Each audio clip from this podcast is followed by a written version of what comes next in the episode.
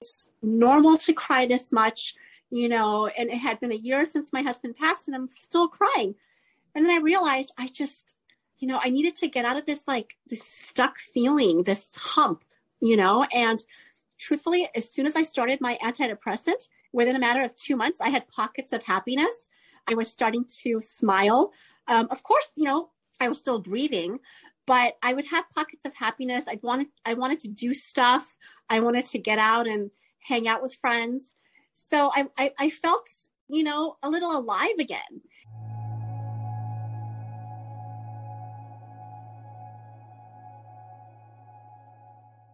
Hey, welcome back to Normalize the Conversation. Today I'm here with Dr. Monica. Dr. Monica is a clinical pharmacist with over 19 years of experience. She currently works for Walmart Health and Wellness. Dr. Monica is a huge mental health advocate and began her public speaking engagements in 2018. Her mission is to help in the powerful work needed in destigmatizing mental health topics. She is currently a medical writer for a mental health platform called PsyCom, where she brings a monthly column on mental health real case scenarios. Dr. Monica feels strongly in this area of healthcare because she's gone through the trauma and grief herself. In 2011, she lost her husband to cancer and battled depression for many years. She faced the stigma from society and friends. She knew she wanted to be a voice for all those who had dealt with loss, grief, and depression, which is something every single person will face in their life. Dr. Monica is a co host with Dr. Gandhi on their IG Live talk show called Grow and Glow. Dr. Monica is also the creator and co host with the Pharmacy Podcast Network where she helped create the mental health series.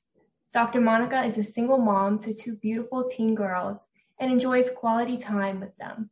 Dr. Monica is also doing media appearances, and you will find her on TV on the new GoodRx commercials. Dr. Monica, it is an absolute pleasure to have you on today. Thank you so much for joining me. How are you really? I'm actually doing really well, and I am so thrilled that I was able to connect with you on Instagram. Um, I think you're just doing some amazing work, and um, I'm excited to have this conversation with you. Thank you. I really appreciate it. I'm so excited too. So, today we're going to talk about medication with mental health, which is something that's so stigmatized. So, I'm really excited to start kind of um, talking about these myths, talking about it, and actually answering questions that people have. So, according to the CDC, in 2019, 19.2% of US adults received any mental health care in the past 12 months, including 15.8% who had taken prescription medication for their mental health. This goes to show how prevalent mental health medication is. Yet there's still such a stigma on taking the medication. So, where do you think that stigma comes from? So, I think the stigma comes from just mental health as a whole. Um, we have always struggled with the uh, respect for mental health versus physical health. So when we talk about medication therapy, it's the same concept. Um, there's a huge stigma when it comes to mental health medications because there's a lack of education, a lack of education of how these drugs really work. And when I publicly speak, I often say, do we really stigmatize someone because they're taking Accutane for acne or metformin for diabetes or albuterol for asthma? Because we know the science behind it. So why are we stigmatizing someone who needs to take, let's say, Xanax for uh, anxiety or trazodone for bipolar or uh, Lexapro for depression? because it's classified as mental health um, and the lack of science behind how these drugs are really working in the brain. So I really feel strongly that um, education is key. I completely agree. And I love how you brought up physical health versus mental health. Because when we look at physical health, we look at maybe being sick or needing some kind of treatment or support, and that's normal and that's okay. But when it comes to mental health, it's like, oh, that that can't be right. That can't be me. I can't be crazy or a lunatic or a maniac or whatever the word they're using. And, you know, I was actually in class the other day and my teacher asked us, do you think it's okay to refer to someone living with a mental illness as sick? And everyone else was like, you know, I'm not sure. But I was like, imagine if we did. And medication was just something that helped you when you were sick for the amount of time that you need it. So, but thinking of it that way, I thought it was very interesting. But do you think the stigma plays a major role in why people don't reach out for help, especially when it comes to prescription medication?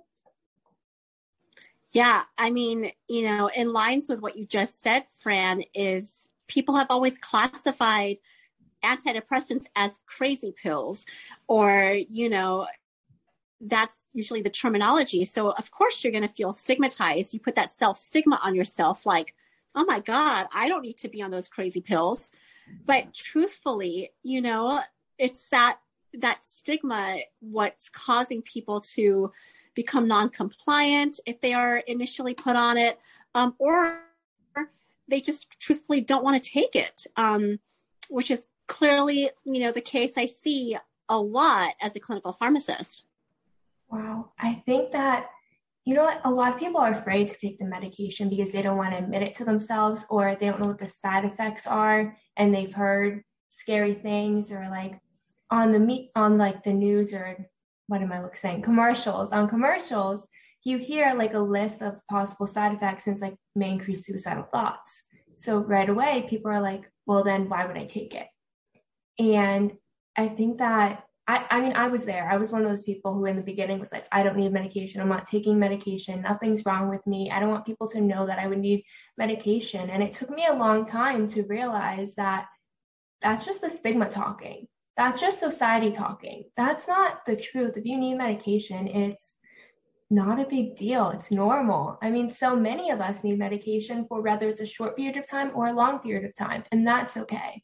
But what are some ways that we as mental health advocates, that any of us in general can help to reduce the stigma around taking these medications? Well, I personally, as a clinical pharmacist, um, have no shame in telling my patients that I too once was on Lexapro. Um, I find it powerful when we share stories because my patients would be like, What? Dr. Monica, you took Lexapro? And I'm like, Yeah, I did. I, I put stigma on myself, pharmacist, saying, hey, you know what? I'm okay. It's normal to cry this much, you know, and it had been a year since my husband passed and I'm still crying. And then I realized I just, you know, I needed to get out of this like this stuck feeling, this hump, you know, and truthfully, as soon as I started my antidepressant, within a matter of two months, I had pockets of happiness. I was starting to smile. Um, of course, you know, I was still grieving, but I would have pockets of happiness. I wanted I wanted to do stuff. I wanted to get out and hang out with friends. So I I, I felt you know a little alive again. And um, when I share this with my patients, um, it kind of like you know it it opens up their eyes and they're like wow like i'm not the only one going through this like you know if she's gone through this and and the patient before me has gone through this and then it's okay. It's it's it's it's okay to ask for help. And if, if one of the ways to get help is through medication therapy, bravo. I love how you share your story and how you have taken the medication too, because I think when a clinical pharmacist is telling you, like, I've taken this medication, I'm not just handing it to you and telling you it's fine, it's going to work. I've been there. I know that it's going to work and it's going to help you it helped me. And I have this amazing success story, and you deserve to have that story too. I think that just kind of get rid, gets rid of a lot of fear. And I believe that a lot of fear from taking medication comes from the lack of understanding of what they are, how they work, the benefits they offer. So I would love to ask you some of the common questions people have but before we do that, I just want to clarify for all the listeners that we are talking about mental health medications as a whole, and that answers may vary based on specific mental health conditions. Unless specifically noted by Dr. Monica, she is speaking directly about a certain group of, about a certain group of medications. So that being said, why do people take mental health medications for just mental health disorders? Well, I'm going to ask you a question and say, why do people take medication for asthma or uh, or diabetes or birth control? You know, why? I mean, do we really question people why they're taking birth control? Or it's the same concept, and that's it's usually how I would like to answer that question if someone was to ask me that. I love that because it's so true. We don't question it in any other circumstance. We shouldn't have to question no. it when it comes to mental health. I love that. So now, if I start taking medication, does that mean I'm going to be on it for the rest of my life? Um, no. Uh, I'm a pure example of not having to be on it for the rest of my life. I was on it for five years. So each case varies. Sometimes some people are on it for a short duration of time. I mean, I've seen patients who have on it, who've been on it for a year. I've had patients who've been on it for five years. I've had patients who've been on it for 10 years. So it's it's basically individualized to life circumstances, right? Like let's be real. Life is flipping hard, especially this past two years. And people need a little bit of help. And if that's being on an antidepressant or an anxiety medications for a couple extra years, then so be it. Like the most important thing is you're getting that help that you need. Exactly. And I would just like to say I live with bipolar 2 depression. So I take a mood stabilizer every single morning. And that's something I may take for the rest of my life because it helps balance the chemicals in my brain.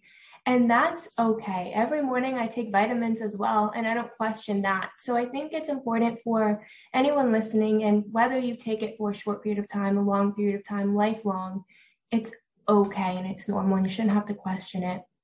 And now I think a lot of people kind of have an argument on this. So, is medication a replacement for therapy? No. So, when I talk about mental health, I talk about like a toolbox, right? Like you have a toolbox with tools in it. So, medication just one of the tools. Um, and, you know, there are so many other tools that you can go to and, you know, your mental health provider will tell you. Um, there's pharmacological stuff and then there's non-pharmacological stuff. So just to give you an example, um, medication is one of them. Uh, the practice of mindfulness is another one. Um, exercising, right? We know that studies have shown that exercising increases your endorphins. It increases your happy neurotransmitters. You feel better um, uh, just being outside nature so you know natural source of vitamin d that increases your moods nutrition. Nutrition is another big factor. Um, so you can see there's so many different tools in the toolbox of mental health and medication is just one of them and then of course therapy. Therapy is also another tool in the, the toolbox. I love that and i love how you brought all the other tools because mindfulness is huge. Being able to ground yourself in the moment when you're having an anxiety attack or a panic attack is huge. Exercising, just moving your body, whether it's rigorous exercise or just going for a walk, moving your body can be so helpful. Nutrition, what you're putting in your body, on your body, around your body, all of these are tools that you have, and they work best together, not in place of each other. So, now what are some of the questions I could ask my doctor about medication options? So, you know, um, common questions that patients ask um, their healthcare provider and then also their pharmacist is, you know, side effects. Um, uh, how long is this medication going to um, take to work? Um, and when we talk about different classes of mental health meds, they all vary. Um, another thing is, like you said, do I need to be on this lifelong? How long am I going to be ha- having to take this? Um, what other things can I do besides medication therapy?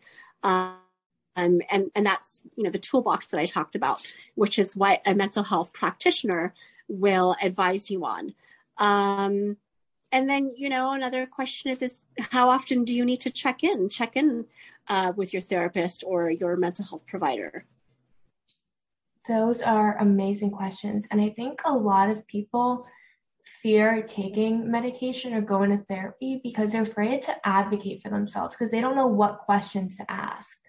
I think we see that a lot just in general going to the doctor that we don't know what we're allowed to ask or what we should ask. So I think having those questions in the back of their mind is going to help so many people. Another really common question is how does medication work?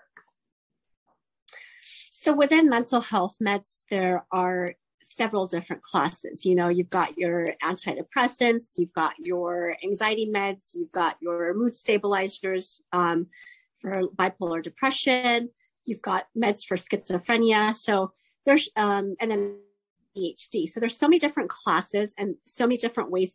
And, and I could go on and on and on. There's just uh, so many different drugs um, and mechanism of actions, but they specifically target, um, all these drugs specifically target um, three primary neurotransmitters in your brain uh, serotonin, dopamine, and norepinephrine. Um, just to give you an example, um, Lexapro is a drug that increases your serotonin and dopamine, dopamine levels. So when you see an increase in these neurotransmitters, you see an increase in your mood and good happiness. Um, so that's just an example. It's working towards a chemical imbalance. It's happening, and these imbalances are usually lack of these neurotransmitters. I love the way you explained it, especially using the antidepressant as an example, because I think people think it's going to alter the brain chemistry in like a bad way. And really, it's just helping boost some levels that may have some trouble boosting on their own. They may not be able to, and they need some kind of support, and that's okay. Just like when you go to lift a box, if you can't lift it on your own, having someone else support you and help you lift it is okay. So, having those extra supports is really, really important. Another question a lot of people have, I can tell you, this is the question my grandmother has all the time, is what are the common side effects? Yeah. So, you know, there's so many different drugs and there's so many different um, side effects and drug interactions. That's something that we have to look specifically um, with the drug that's prescribed. So, you know, sometimes you get a little bit of irritability in the beginning, sometimes weight gain, sometimes weight loss, sometimes headaches. Um, and this usually kind of uh, stabilizes after you know, maybe six to eight weeks once you kind of get to steady state on these drugs. They're not going to always be there, these side effects. Um, but like I said, a lot of these side effects are individualized to the drug that's prescribed. That is very true. And that is, again, something you can ask your clinical pharmacist about or your mental health provider. And it's okay to ask these questions. A lot of people wonder will the medication interact with other, other medications that I may be on?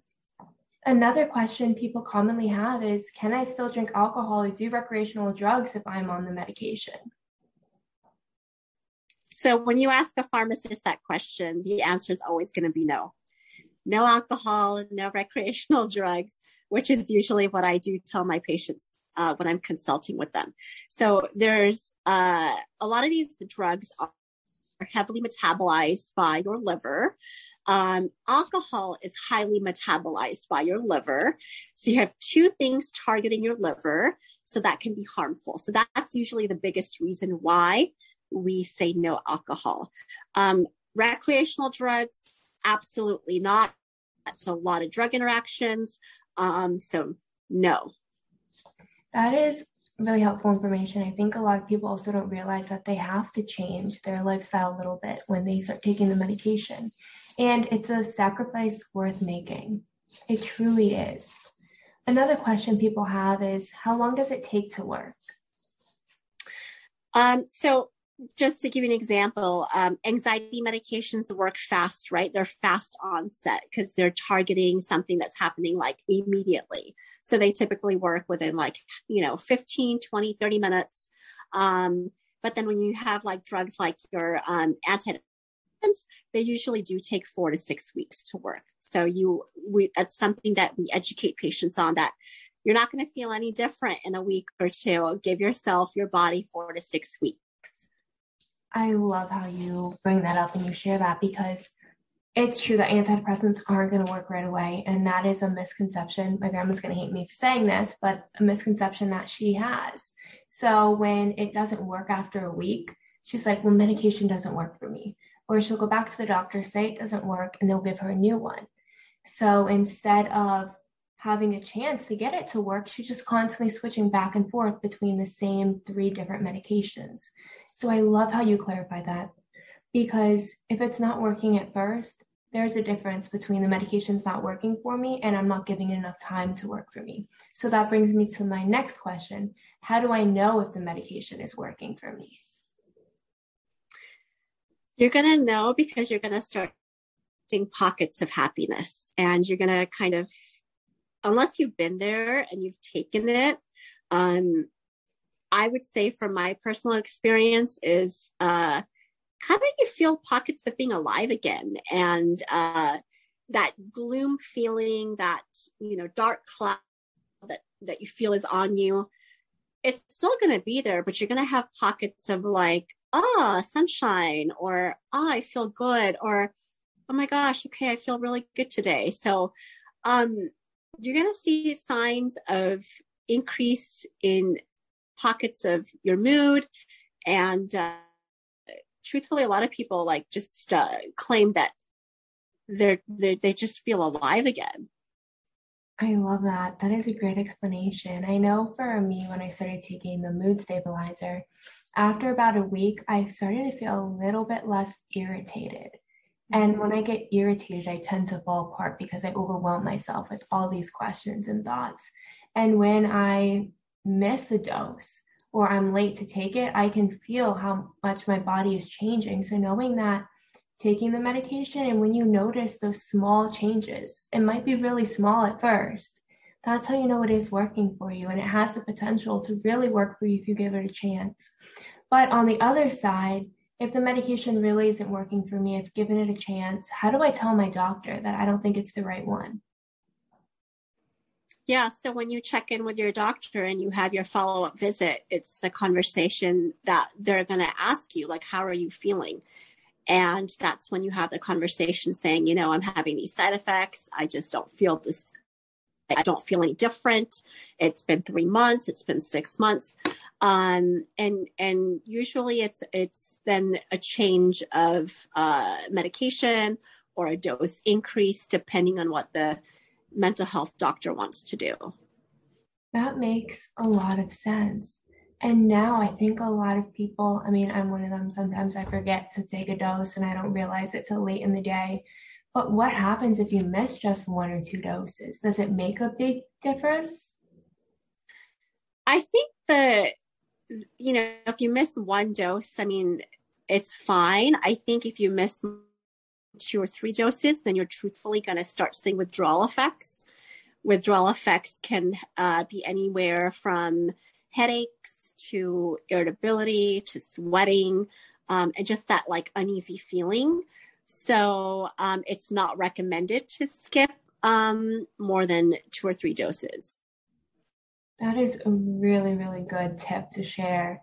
And what happens when you completely stop taking the medication? I know you just mentioned withdrawal yeah, if you go cold turkey and stop, you will actually crash and have major withdrawal side effects.